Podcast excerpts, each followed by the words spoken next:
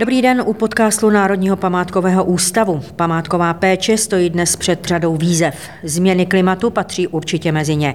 Stojí lidstvo před největší hrozbou v dějinách? Co s tím? Jak se na ní připravit? To je asi největší úkol historie a to je také jedním z témat dvoudenní Mezinárodní konference Národního památkového ústavu, na které přednáší přes 20 odborníků z 13 evropských zemí. Jedním z nich je i profesor Miloš Drdácký, vysokoškolský pedagog, vedoucí oddělení památkové vědy Ústavu teoretické a aplikované mechaniky, kterého tady vítám v improvizovaném studiu v nové budově Národního muzea v Praze, kde se konference koná. Dobrý den. Dobrý den, děkuji za pozvání. Pane profesore, shodou náhod se v těchto dnech v Egyptě koná také klimatická konference OSN, kde se posuzuje plnění závazků, které mají zabránit katastrofálním následkům oteplování. A Světová meteorologická organizace nedávno varovala, že hranice globálního oteplení o 1,5 stupně by mohla být překročena už do roku 2026. Směřuje tedy lidstvo do propasti? Já věřím, že ne. Ale určitě během historie lidstvo zažilo řadu situací, kdy to klima, ve kterém žijeme, působilo velké problémy. Stále ještě není úplně jasné, jak rychle třeba jsou ty cykly, kterým můžeme být vystaveni. Nejsem expert na klimatologii, jako já se zabývám spíše těmi dopady změn anebo, nebo vůbec toho okolního prostředí na mimo jiné tedy i na kulturní dědictví. Nicméně musíte s těmi kartami hrát, těmi, které dostáváte tedy od právě těch klimatologů a ti si dávají cíle, které jsou možná nereálné, si dávat takovéto cíle. Jen pro úplnost to, že lidstvo směřuje do propasti, řekla německá ministrině zahraničí Barbeková za zelené. Jak se ale té propasti vyhnout, nebo jinak? Nemění se ten náš civilizační úkol?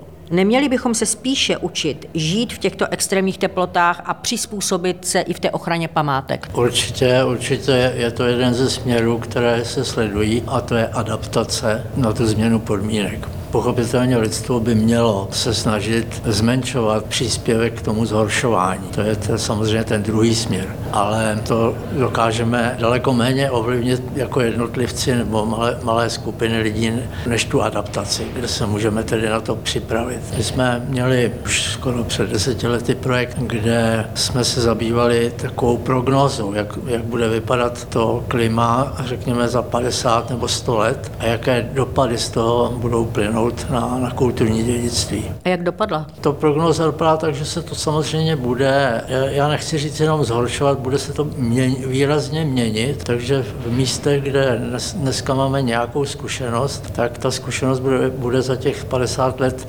značně jiná. Byly vytvořeny mapy jednotlivých, řekněme, parametrů povětrnostních vlivů. Třeba o kolik se zvýší teplota, o kolik se zvýší srážky, nebo sníží naopak, že to znamená, kde, kde budeme vystaveni nějakému nadměrnému suchu a co z toho plyne pro stabilitu kulturního dědictví. A co z toho plyne? To už vidíme dnes, že frekvence povodní je daleko vyšší, než byla třeba před dvěma lety. Ona byla poměrně značná, dejme tomu ve 13. století a pak se ta frekvence snížila a my jsme na to postupně zapomněli, že něco takového se děje a teď se možná dostáváme zase do nějakého cyklu. Třeba tento fakt je horší. Daleko samozřejmě, a to taky, tu zkušenost už máme, daleko horší je to s vychřicemi, silnými větry, že to vlastně vidíte, nakonec tornáda nějaká jsme, zaznamenali v historii, ale nebyla, ty důsledky nebyly tak hrozné, jako jsou dnes. A ta frekvence taky těch silných vychřic v Evropě je, je daleko vyšší, než byla před třeba dvěma lety. Dá se vyčíst z toho výzkumu nebo z těch map, kde je klima nebo přírodní katastrofy nejčastější a kde je to území nejnáchylnější právě no, je to k poškození. Tak, že vlastně ta pásma, která dneska známe, to, třeba to mírné pásmo, že se posouvá, dejme tomu směrem nahoru a začneme tady mít větší teplo, méně vody. Čili mírné pásmo už nejsme. Mírné pásmo za chvíli třeba nebudeme. Vaše téma tady na konferenci se zaměřuje na péči o kulturní dědictví v kontextu globálních změn klimatu. Říkáte, že změna klimatu má široký dopad na filozofické, technické i praktické přístupy k ochraně kulturního dědictví. Tak pojďme je postupně rozebrat, ty filozofické přístupy. Co tím myslíte? Šíře těch problémů je, je obrovská. Že? Já tady na té konferenci jsem zaměřen na praktický problém, jak zapojit do péče o kulturní dědictví širší veřejnost nebo vlastníky a správce těch objektů. To je možno považovat za takovou jako trošku filozofickou změnu, že je potřeba změnit ten náhled na to. A spousta těchto věcí může být realizována bez nějakých institucionálních eh, řekněme, regulací nebo návodů nebo i podpor pokud poskytneme těm vlastníkům dostatek informací, co mají udělat a jak se mají adaptovat na tu změnu. A jakým nástrojem nebo jakou formou to chcete udělat? Máme zkušenost už s těmi povodněmi, na to jsme měli několik mezinárodních projektů, kde jsme připravili pro ty vlastníky eh, takové jednoduché manuály, eh, pomocí kterých si mohou v tom svém objektu vytipovat kritická místa nebo kritické situace, které v případě potom nějaké té povodně, to je náhlá katastrofa, eh, znamenají, že jejich škody jsou vyšší, než by musely být. A pomocí těchto manuálů nebo návodů se na to mohou připravit, nebo mohou, pokud je to samozřejmě závažnější věc, si vyžádat nějakého odborníka, který jim pomůže. Je to analogie dnešních preventivních eh, lékařských postupů, samovyšetřování nebo snahy o samovyšetření, tak tady vlastně tak, taky taková analogie, že ty vlastníci si mohou dělat jako samovyšetření těch svých eh, eh, předmětů nebo objektů, které mají kulturně historickou hodnotu a zjistit, jaké mm, řekněme, nedostatky mají nebo, nebo jakému nebezpečí mohou být vystaveni. Že? Dělali jsme na to mezi těmi vlastníky školení a zatím to tady většinou bylo přijímáno pozitivně, jak moc to eh, potom aplikují, tak to já skutečně zatím nevím. Jo. A co jim radíte, jak se bránit takovým hrozbám v té aplikaci? Ano, v těch manuálech jsou vlastně takové stránky, které ukazují, jaký ten problém je, co se stane, když se na to nepřipraví, čili jaká škoda může vzniknout. Pak jim tam teda píšeme, co mohou udělat před příchodem nějaké katastrofy, čili nějakou prevenci, co můžou udělat ve chvíli, kdy to nastane, oni na to nebyli připraveni, a co mohou udělat ve chvíli, kdy už to odeznělo a teď, oni tam mají nějaké poškozené kulturní dědictví, ale nemusí ho úplně zlikvidovat, nemusí ho zahodit, mohou ho nějakým způsobem zachránit. To se samozřejmě, eh, nebo to je specifikováno detailně pro jednotlivé stavby, stavební eh, elementy, Eh, materiály, ale to i pro movité kulturní dědictví, protože naše zkušenost těch původní je taková, že po těch původních jsou obrovská množství movitého kulturního dědictví, které třeba není úplně nejcennější z hlediska společenského, ale, ale je to takové to rodinné dědictví, že mají tam rodinné fotografie, všelijaké dokumenty a ti lidé by je mohli zachránit, ale protože nevědí, co s tím, tak to všechno vyhodili. Mm. A jsou to obrovské škody, které často zasahují i do toho oficiálního kulturního dědictví. A mohl byste, pane profesor, uvést nějaký příklad, kdy se třeba ta metodika vaše zúročila v nějakém konkrétním příběhu? V té oblasti opatření, která jsou technická a která tedy nejsou ta opatření toho zapojení veřejnosti, ale jsou to opatření, která byla udělána ve spolupráci s nějakou institucí, třeba tedy pražským magistrátem. Konkrétně v roce 2002 celá trojská kotlina byla výrazně zaplavena, došlo tam k více než, zaplavení více než 100 domů a právě likvidace mnoho toho, toho kulturního dědictví rodinného. A taková povodeň ne tak velká, ale skoro tak velká přišla v roce 2013 a mezi tím už byla vybudovaná, techni, byla vybudovaná taková technická opatření, mm-hmm která zabránila tomu, že celá ta kotlina byla zaplavena. Že byla stále část zaplavena, ale většina toho, těch domů, kde žijí lidé, byly ochráněny. 啥年嘞？Já bych ještě s dovolením zůstala o té filozofické roviny. Jilge Otero Pailos, jestli to vyslovuju eh, správně, profesor a ředitel památkové péče na Kolumbijské univerzitě v New Yorku, říká, že znečištění ovzduší je hlavní produkt naší civilizace a je stejně nebo dokonce důležitější než pamětihodnosti, na níž se poletavé částice usazují. Je to materiál, který vědci považují za důkaz antropocénu, nové geologické éry. A Otero Pailos nastoluje mnoho otázek. Pokud se bavíme o restaurování ovzduší klimatu, není vhodnější atmosféru nazývat přírodním nebo kulturním objektem? Mohli bychom to takhle pojmout? Mohli bychom tento termín použít? Určitě, určitě se jedná o přírodní objekt a díky tomu, že že ji ovlivňuje činnost člověka, no tak je to i kulturní. Výborně. Jde o to totiž, že většina organizací v oblasti památkové péče je úzce zaměřená na to zlepšení péče o objekty, které byly vlastně definovány v 19. století a nikdo neuvažuje o takových objektech, jako je třeba atmosféra, eh, které jsou definovány v naší době. Atmosféra jako tedy objekt hodný památkové péči, když už jsme to definovali jako kulturní objekt, od určité úrovně hranice ty meze neexistují, toho oboru, říká Pajlos. Co vy na to? Bylo by to revoluční, ale nemyslíte, že by se ta památková péče měla ubírat vlastně i tady tímto směrem?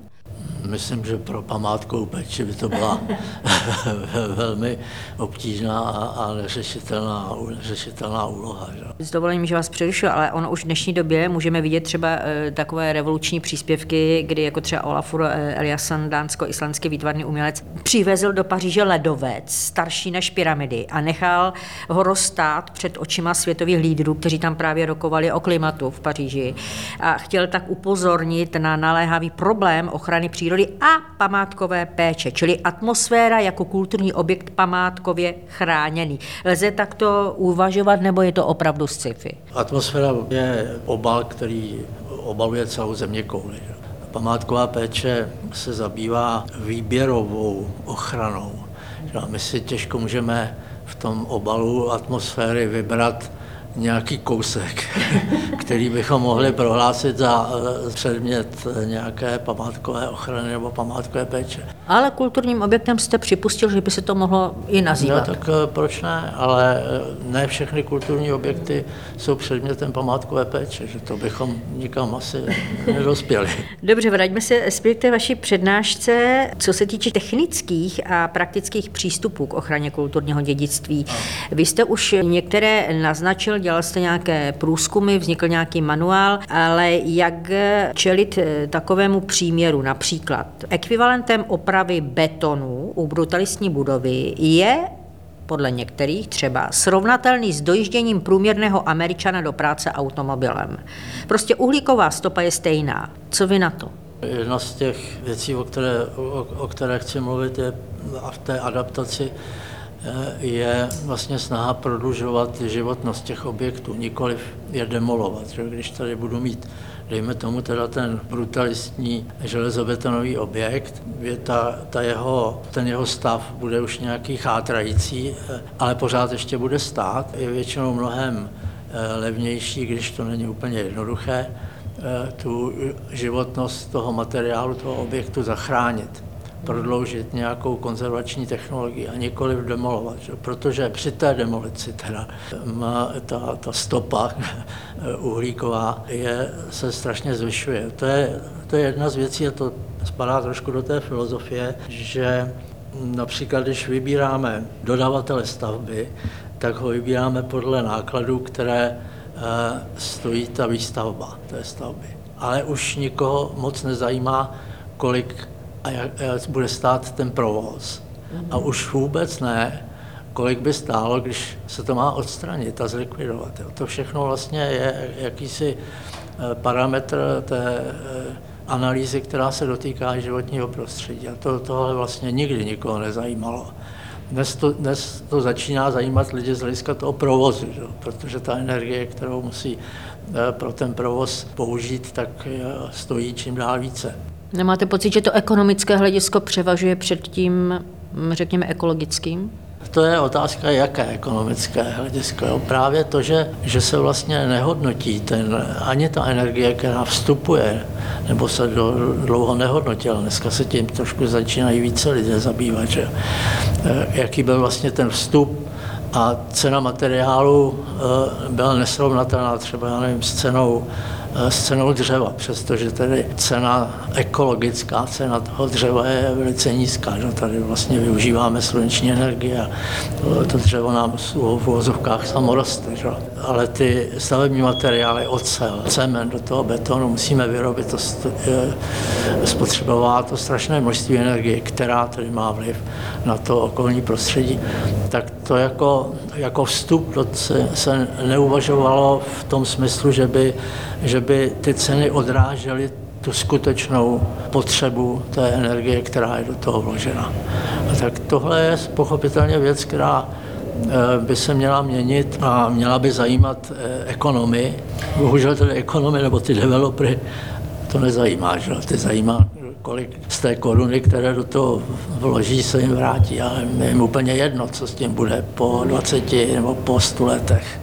Než dnes se svět eh, potýká s energetickou krizí ve velkém rozsahu a i památkový ústav, Národní památkový ústav musí na to nějakým způsobem reagovat. Vytvořila metodiku, jak velmi obecnou samozřejmě metodiku, jak by eh, měly být, řekněme, některé budovy v památkových zónách osazeny fotovoltaickými systémy. Ta fotovoltaika mě zajímá, je vhodné podle vás ji v prosazovat i při takových, jako já vím, že musí být posouzen každý individuálně, každá, každý ten objekt, ale váš názor na fotovoltaiku a jeho osazování v těch památkových zónách, eh, jaký je váš názor? Bylo by to řešení, nebo to, řekněme, poškodí celý třeba ten ráz památky?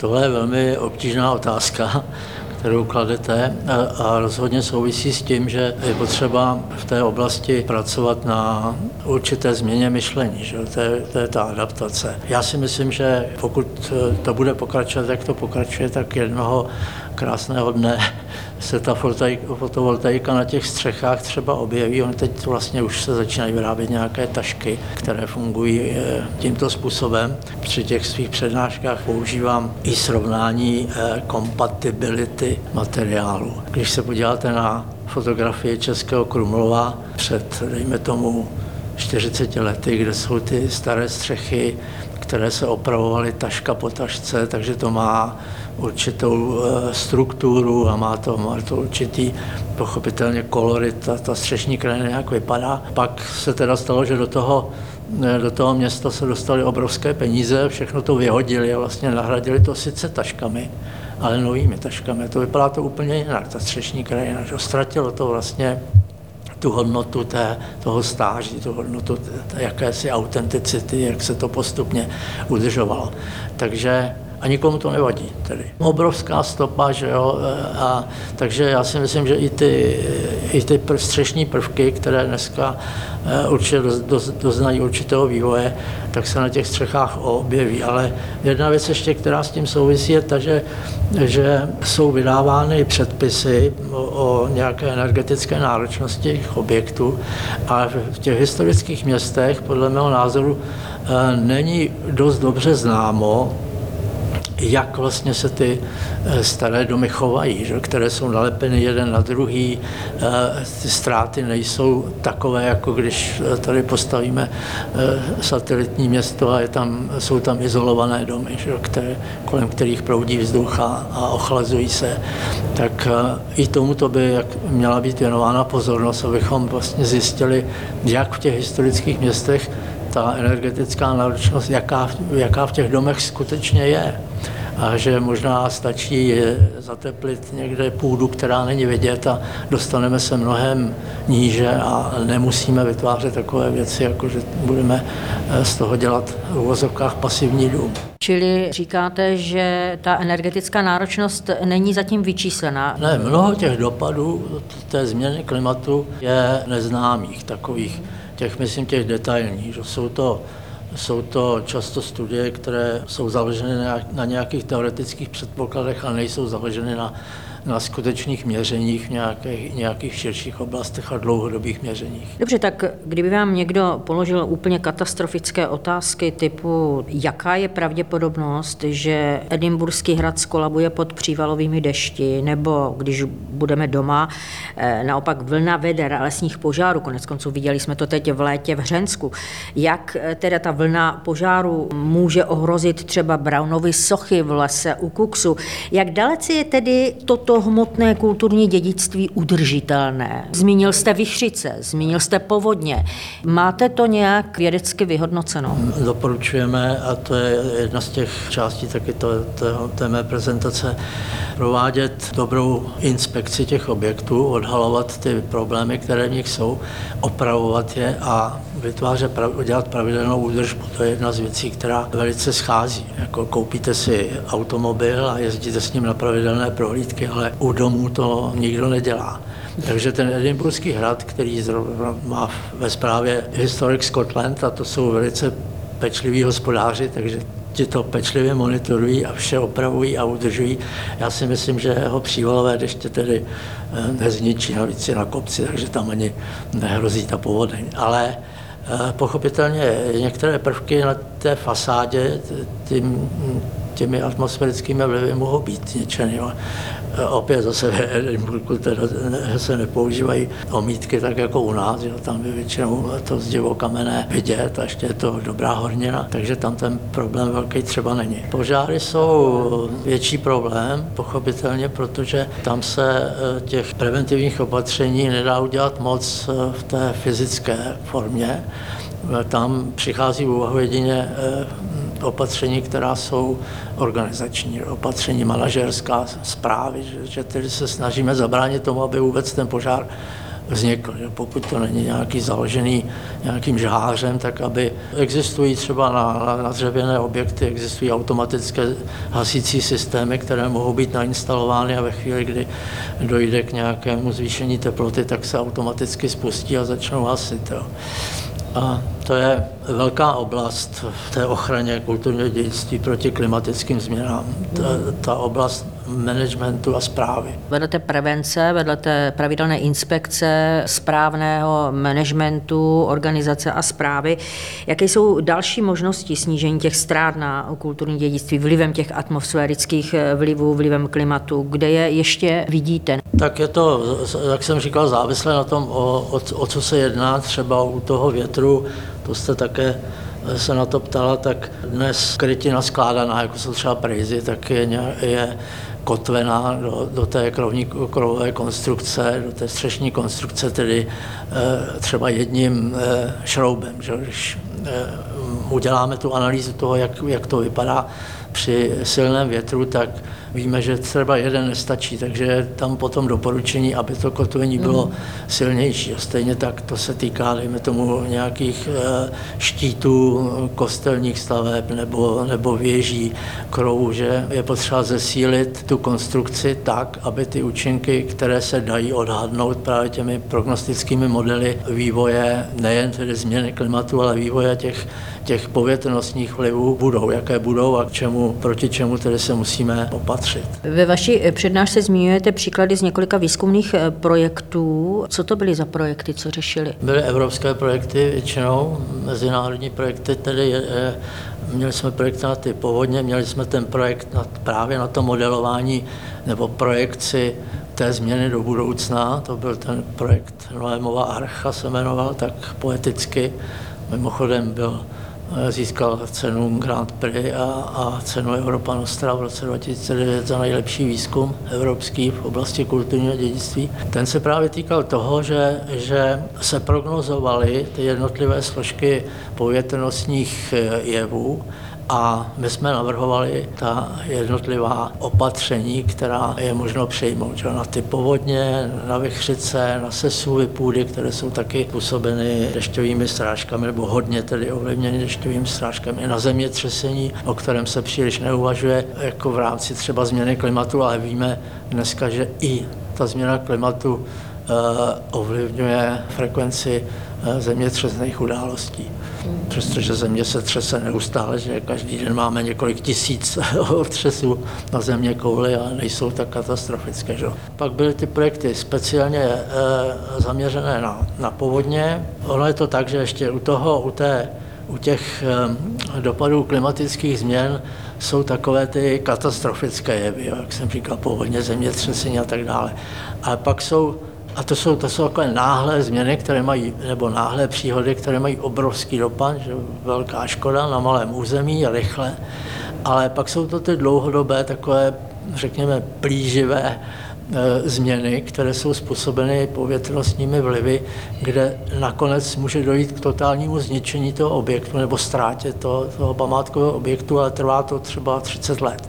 To jsou právě ty vlivy teplotních cyklů, jak se střídá mráz, tání, anebo jenom vůbec teplota. Že? Tak, takže ty projekty byly zaměřeny, byl Protect to Save projekt, to byl i interregový projekt na, tady na střední Evropu. V rámci tohoto projektu právě jsme udělali ten manuál, který je přeložený do osmi jazyků, protože se zúčastnilo Polsko, Slovensko, Chorvatsko, Slovensko, Itálie, Německo a, a všichni tedy to, to od nás dostali. Tam jsme analyzovali ty jednotlivé Eh, problémy, které mohou nastat, které třeba u nás nejsou, ale jsou problémy ve Slovensku, jako je přílivová vlna povodeň, která, kterou my neznáme, ale je to tam trápí, nebo v Itálii. Právě na to zahraničí se chci také zeptat, jak dalece eh, ta česká eh, památková péče nebo mm, případná ochrana před klimatickými nežádoucími vlivy využívá zkušeností ze zahraničí? Já myslím, já myslím že využívá docela, docela dost, nebo se snažíme k tomu také přispět, ale existují výměné takové výměné programy, že, kde se ty informace šíří. To je výhoda teda té, té Evropské unie, že eh, ty mezinárodní projekty eh, zprostředkovávají ty kontakty a tu výměnu. Dokonce eh, to bývá jeden z hlavních cílů toho projektu, vytvořit nějaké nadnárodní, nějaká nadnárodní doporučení. Že? Tak eh, nejenom ta přeshraniční, která existují třeba, třeba v těch problémech požární ochrany, kde jsou dneska eh, na většině té české hranice eh, dohodnuty takové mezinárodní spolupráce, když někde hoří, tam přijedou hasiči. To ano, ale v té vědecké rovině, myslím, vědecké eh, rovině... pro střední Evropu je pro nás něco inspirativního v té ochraně historického kulturního dědictví? My se považujeme za lídry. Aha. tak čili, to, je, to je dobré vědět a čili, dobré, dobré šířit. V čem jsme lídři? Myslím, že se aktivně zúčastňujeme toho, toho posunu, že dnes se tam eh, už dneska také vlastně hovořilo o počátcích památkové péče v České republice. Památková péče eh, eh, nezaostávala nikde za těmi evropskými zeměmi a, pokračuje to i, i nadále a v tom výzkumu um, díky, dejme tomu, programu Ministerstva kultury, to, tomu NAKY programu, kterým asi jste slyšela, už je vlastně třetí edice, ale předtím už byly i něk, některé výzkumné uh, uh, edice uh, podpory výzkumu. Řekl bych, že patříme mezi opravdu úplnou špičku ve světě. Ten, ten speciálně ten program NAKY je program, který nám závidí eh, celý svět, celá Evropa. Snaží se to někde ko- kopírovat od nás, takže třeba v Itálii se jim to tak trochu daří, teďka ve Francii možná taky. Specifikum je v tom, že, že jsou tam že jsou tam peníze na ten výzkum, to je strašně důležité, pochopitelně. A je to program, který je eh, otevřený eh, návrhům z dola. Že?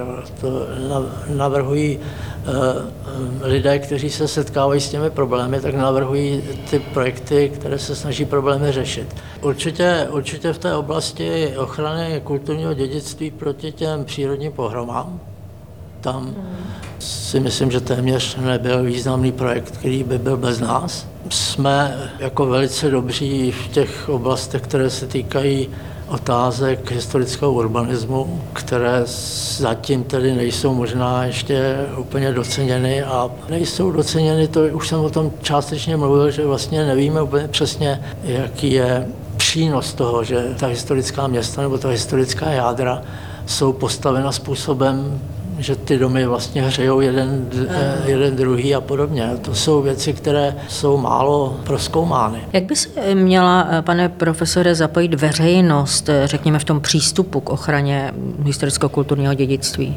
Já myslím, že by se měla zapojit hodně, že jo?